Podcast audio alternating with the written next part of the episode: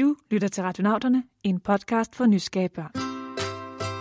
Mit navn er Karen. Og jeg hedder Sisse. Forestil dig en verden, hvor du har mekaniske hjælpere, der kan bære ting for dig, løfte ting for dig, støvsuge gulvet for dig, slå græsset for dig og køre bil for dig. Mm, hvad er det for en fremtidsverden? Det er faktisk bare vores verden. Men mere præcist, så er det robotternes verden, som radionauterne skal på besøg hos i dag, takket være de her nysgerrige børn. Hej, jeg hedder Jens, og jeg er syv år, og jeg bor i Søborg, og jeg vil gerne vide, hvordan man bygger robotter. Jeg hedder Mies, jeg er fire år. Hvad er robotter lavet af? Hej, jeg hedder Ingolf. Jeg bor i Lorød og er fem år. Og mit spørgsmål er, hvordan man bygger en robot, som der der, hvad man siger.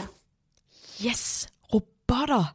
Min yndlingsrobot i hele verden er Baymax fra tegnefilmen Big Hero 6. Han er så stor og blød, og så hjælper han sine venner, hvis de har slået sig. Det er faktisk et rigtig godt eksempel på en robot. For robotter er nemlig hjælpere. Det har de været, siden ordet blev brugt første gang for 100 år siden. Dengang fandtes der slet ikke robotter i virkeligheden. De fandtes kun i fantasien og i filmene. Men i dag er det anderledes. I dag bor vi blandt robotter. De er alle vegne. Måske endda hjemme hos dig. Men ellers er de i hvert fald på fabrikkerne, hvor de hjælper til med at lave alt fra dine legoklodser til sodavand og mange, mange andre ting. Men Karen, der må jo være nogen, der har fundet på at lave alle de her robotter.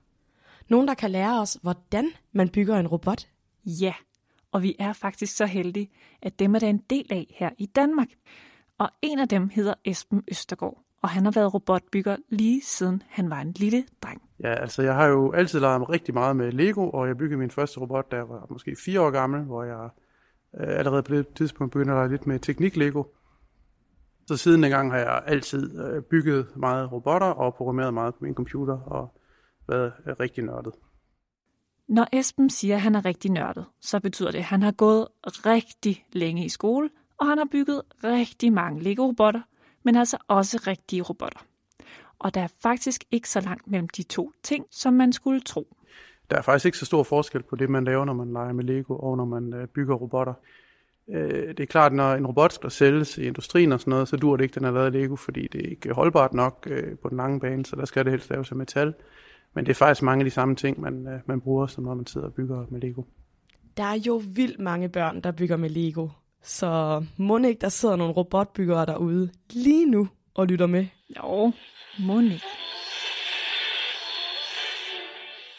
De har arme, ben, altså de kan være trekantede, de kan være firkantede, de kan være femkantede. Eller de kan have firkantede arme. Fordi de findes i tegnefilm og i tv og i virkeligheden. Det er nemlig, som Amia siger. Robotter findes både i tegnefilm, i film og i virkeligheden. Men der er faktisk ret stor forskel på, hvordan robotter ser ud i film, og hvordan de ser ud i virkelighedens verden. Jamen, robot ser jo i film ud meget lignende et menneske. Den er dog lavet af metal. Øh, men i virkelighedens øh, verden, der har robotter ikke nået dertil endnu, hvor de ligner mennesker, eller man kan sige, det er måske ikke sikkert, at de nogensinde skal nå dertil.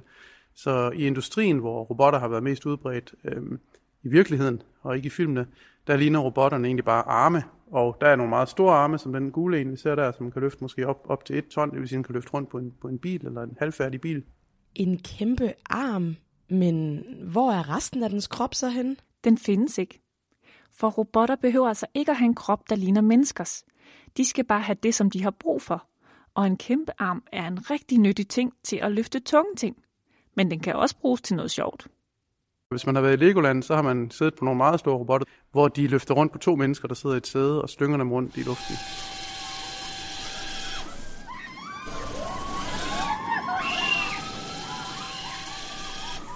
Den ved jeg altså ikke, om jeg tør at prøve.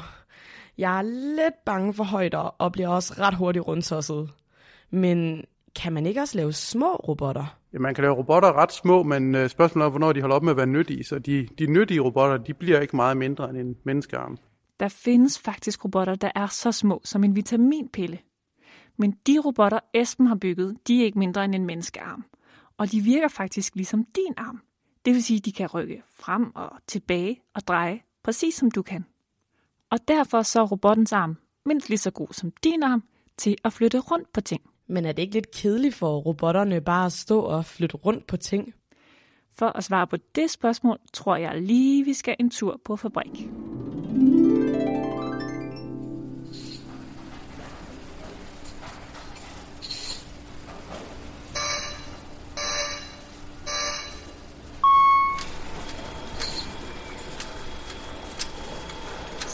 Går arbejdsdagen i gang her på sodavandsfabrikken. Nu stiller du dig der ved samlebåndet, Sisse, og så skal du altså bare skrue låg på sodavandet. Okay, det kan jeg godt. Sådan. Og hvad så nu? Nu bliver du bare ved.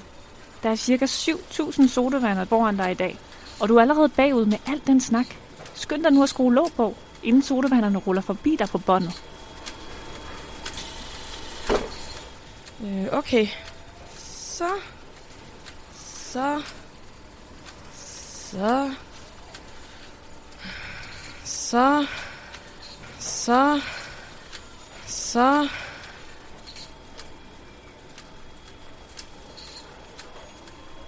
Ah, Karen, jeg keder mig. Jeg får også lidt ondt i armen af det her. Hallo, jeg er Sodabot 67. Lad mig tage over. Jeg kan skrue 7000 låg på, så let som ingenting. Ej, tusind tak, Sodabot 67. Hvor er du sød. Ingen problem. Det er det, jeg er lavet til, og jeg hjælper gerne.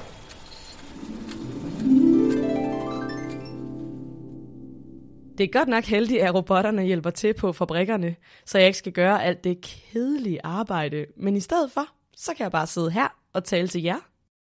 Ja, og heldigvis så kan robotten altså ikke kede sig. De keder sig ikke, fordi de har jo ikke nogen øh, bevidsthed eller noget i den stil, så, så de står egentlig bare og laver præcis det, de er blevet bedt om. Og det, det er de rigtig gode til.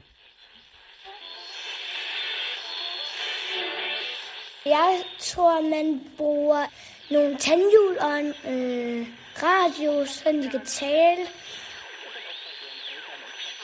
Jeg tror, det er lavet af metal og lim. Nu er det altså blevet tid til at hoppe ind i robotværkstedet. Fordi, hvordan bygger man egentlig en robot? Robotter, som vi kender dem, er jo lavet af jern og, og stål og aluminium, og også af plastik. Altså det er jo sådan typisk det, der er på ydersiden i hvert fald. Og indeni der er jo en masse elektronik, og både øh, lavspændingselektronik, som er computer, øh, kan man sige elektronik, og så er der højspændingselektronik, som er kraft, altså motorstyring og den slags der, hvor, hvor energien bliver pumpet ud i, i mekanikken. Men min yndlingsrobot, Baymax, den er jo helt blød og fyldt med luft. Ligesom en ballon. Kan man ikke også lave bløde robotter på robotværkstedet? Jo, til dels. Man kan i hvert fald putte noget blødt udenpå. For eksempel viste Esben mig en robotsal, som lignede et tøjdyr med virkelig blød pels. Men indeni, så er der altså en masse mekanik og elektronik, og det er altså hårdt. Og så er der også noget andet indeni, nemlig software. Altså computerprogrammering. Og det er det, der fortæller robotten, hvad den skal. Inde i elektronikken ligger der en hel masse software, som er programmering. Øh, og og der, det er nok der, det meste arbejde ligger i robotterne, men det er ikke det, man nemmest kan se. Så selvom det ikke er tydeligt udenpå, så er der altså en computer i alle robotter. Altså hvis du spørger mig, så er en robot uden en computer, det er ikke en robot. Altså man kan jo sige, at en gravko minder jo lidt om en robotarm, ikke? men hvis ikke der er en computer i, så sidder der jo en mand med, øh, med, med de der forskellige håndtag og bestemmer præcis, hvor den skal flytte sig. Og spørgsmålet er, om det så er en robot. Så er det nok en maskine mere, end det er en robot, hvis der ikke er en computer i. Okay, så hvis maskinen kan styre sig selv, så er det en robot. Men hvis maskinen skal styres af et menneske, som for eksempel en gravko skal, så er det en maskine. Er det sådan? Lige præcis.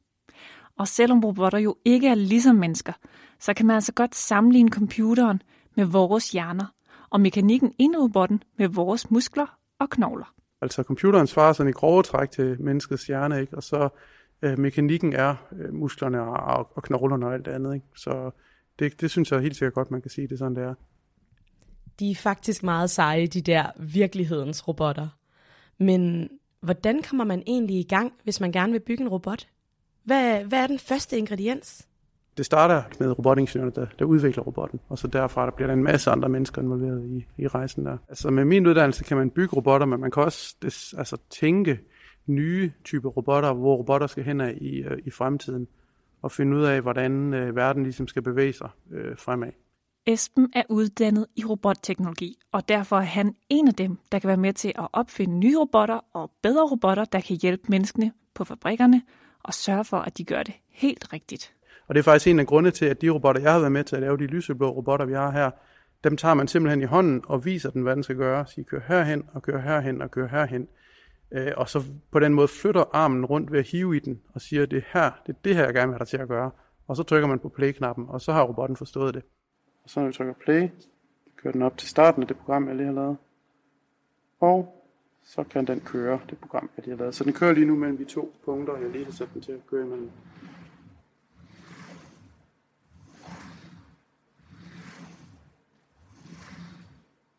Selvom robotterne har en computer, der kan sammenlignes med en hjerne, så er de altså overhovedet ikke lige så kloge som os. Så derfor er det os mennesker, der programmerer robotterne og viser dem eller fortæller dem, hvad de skal gøre. Og når de bliver vist præcis, hvad de skal gøre, så er de altså rigtig gode til det. Men det der samarbejde mellem mennesker og robotter går ikke altid lige nemt. Kan du tale dansk? I can't cater to dance.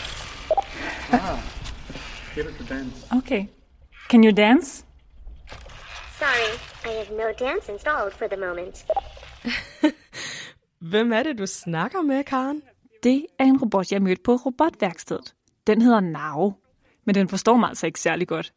Jeg spurgte, om den kunne tale dansk, og så siger den, at den ikke kan danse. Den har altså hverken dansk eller dans installeret. Men det kan den få. Den kan faktisk både programmeres til at tale dansk og til at lære børn matematik og mange andre seje ting. Men den er altså ikke helt nem at tale med. I was saying, hello, Hello.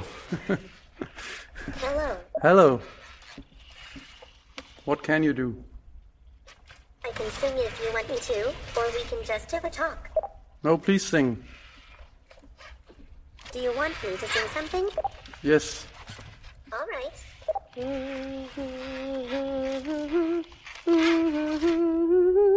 Okay, så virkelighedens robotter er altså ikke altid de bedste samtalepartnere. Men kan det lade sig gøre? Det som Ingolf spørger om. Kan man få en robot til at gøre, som man siger? Jamen, hvis robotter skal forstå, hvad man siger, så skal der være et, øh, et, et talemodul. Altså øh, ligesom på telefonen, du har Siri, der ligesom kan forstå, hvad man siger. Ikke? Men det er nok ikke det, der er spørgsmålet. Fordi en ting er, om den forstår, hvad du siger ord for ord, men om den forstår, hvad intentionen er med det, du siger, det er noget helt andet, og det er robotter ekstremt dårlige til. Man kan jo sagtens få robotten til at sige, kom her og stop og gå. Det er jo ved at indspille lyden, og så få robotten til at afspille ud af sin telefon. Ah, ligesom Jens foreslog. En radio. det er straks værre, hvis man gerne vil have robotten til at gøre de ting. Ikke? Altså hvis, hvis du gerne vil have robotten til at komme og stoppe, når du siger stop. Stop er måske en nem kommando, fordi det er nemt at forstå, hvad det er. Men komme kan godt være ret svært, fordi det er jo ikke sikkert, at robotten ved, hvor du er henne, og hvor skal den komme hen? Skal den komme fremad, eller skal den komme hen mod dig, eller skal den komme ud, udenfor, eller hvad er det, du gerne vil have den til at gøre? Og det, det ved robotterne ikke. Robotter kan altså godt forstå helt simple kommandoer, som for eksempel stop. Så slukker den bare. Når så kunne lave alle de ting, for eksempel at rydde op, men den kan også være for for eksempel at bruge den som legekammerat. Men når Ingolf ikke gider rydde op på sit værelse, så er det ikke nødvendigvis en god idé at spørge en robot. Men hvis du vil have gerne den til at rydde op på mit værelse, så ved den ikke engang, hvad det er, der skal ryddes op, om det er gulvbrædderne, der skal fjernes, eller hvad det er, der skal gøres noget ved. Og øh, den ved heller ikke, hvor tingene skal hen. Og alle de der ting skal man ligesom fortælle den først på en eller anden måde. Og så bliver det tit så, altså fordi robotter ikke forstår, hvad det er, du gerne vil have dem til, så bliver det så omfattende at fortælle dem alle de ting, at det faktisk er nemmere bare at rydde op selv. Jeg tror altså ikke ligefrem ens forældre ville blive glade, hvis der lige er en robot, der hiver alle gulvbrædderne op på ens værelse. Så er det nok hurtigere at gøre det selv. Det er det nok, ja. Og selvom robotterne kan hjælpe os med mange nyttige ting, som for eksempel at slå græsset, så er det altså ikke lige i morgen, at de hjælper os med alle kedelige ting. Som for eksempel det der med at rydde op på sit værelse eller tømme Vi opvaskemaskinen. har ikke set så mange robotter i hjemmene, som science fiction film ligesom har stillet os i udsigt. Så, Og det er heller ikke noget, der er lige på trapperne, fordi robotter er lidt dyre, og de er faktisk ikke så gode til at lave meget sådan fleksibelt arbejde eller varierende ting, og det er jo typisk ikke præcis den samme måde, der skal ryddes op på hver dag, eller præcis den samme måde, der skal stilles i opvaskemaskinen på, fordi øh, der er altid noget variation på de ting, altså tallerkenerne ser det forskellige ud, de er beskidte på forskellige måder, eller den, den, det, det madrester, der ligger tilbage, de ligger ikke de samme steder hver gang. Og, og når det er sådan, det er, så er robotter faktisk ikke specielt gode til det. Men nu er det blevet tid til en udfordring. Prøv at høre her.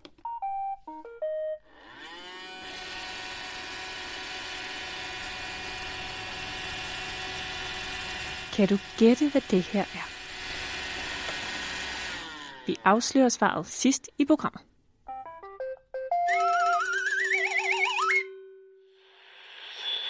Den skulle lave tornadoer og spytte laser ud af øjnene. Den kunne skyde med ild. Han laserkanon. Styre sig selv. Og den skulle også kunne øh, hoppe op på månen. Både Ingolfs oprydningsrobot og Amias' og Jenses robotter lyder altså ret så seje. Hvilken robot ville du finde på, hvis du var robotingeniør, ligesom Esben? Hmm, så ville jeg lave en robot, der var stille og rolig, som, som man kunne drikke te med og spille Ludo med. Det lyder altså også hyggeligt. Det er faktisk slet ikke til at sige, hvad det er for nogle robotter, der bliver udviklet for fremtiden. Men en ting er sikkert, og det er, for hver dag, der går, kan robotterne mere og mere. Altså der er jo et firma i USA, der hedder Boston Dynamics, som laver nogle ret ekstreme ting, hvor robotterne de laver parkour og laver saltoer og koldbøtter, og øh, de har også nu lavet en robothund, som også kan løbe rundt på fire ben og, og, og begynder at minde lidt mere om den måde dyr og mennesker bevæger sig rundt på. Robotterne bliver altså hele tiden bedre til at bevæge sig. Lidt mere ligesom mennesker og dyr. Men Esben mener ikke, at de kommer til at ligne mennesker så meget, som de gør i filmen. Jeg tror heller ikke om 20 år, vi kommer til at se robotter, der ligner mennesker i store skala, altså måske på museer og til altså mere for underholdningens skyld. Fordi hvad er grunden egentlig til at bygge sådan nogle robotter? Det er jo ikke det, vi rigtig gerne vil have. Vi vil gerne have noget, der hjælper os i vores dagligdag med at løse de ting, der er trælse for os. Og lige så snart vi får robotter til den slags ting, så, øh, så, så vil vi egentlig gerne bruge dem. Øh, og det er det, vi kommer til at se mere i fremtiden. Der er jo heller ingen grund til at lave robotter, der ligner mennesker. For vi har jo allerede mennesker. Og det er jo en ret fantastisk opfindelse, må man sige. Men Karen, skal vi ikke lige have afsløret udfordringen? Det skal vi. Havde du gættet det? Det er lyden af en støvsuger. En støvsuger? Jeg troede, det var en fed robot. Det er en robot. En robotstøvsuger. Robotstøvsuger, som støvsuger for dig. Smart. Hvis du derude også har en idé til en sej robot, så kunne du jo tegne den, og måske sende den ind til radionauterne. Det var en god idé. I kan se på vores hjemmeside, hvor I kan sende både spørgsmål og tegninger ind. Og der skal I nok have lidt hjælp af en mor eller en far. Men for fremtiden kan en robot måske gøre det for jer. Hvem ved? Jeg ved i hvert fald, at radionauterne er slut for i dag, og vi vil gerne sige tak til Ingolf, Amias og Jens for de spændende spørgsmål. Og tak til vores robotekspert Esben Østergaard og til Teknologisk Institut i Odense, som åbnede deres robotværksted for os. Og tak til dig, fordi du lyttede med.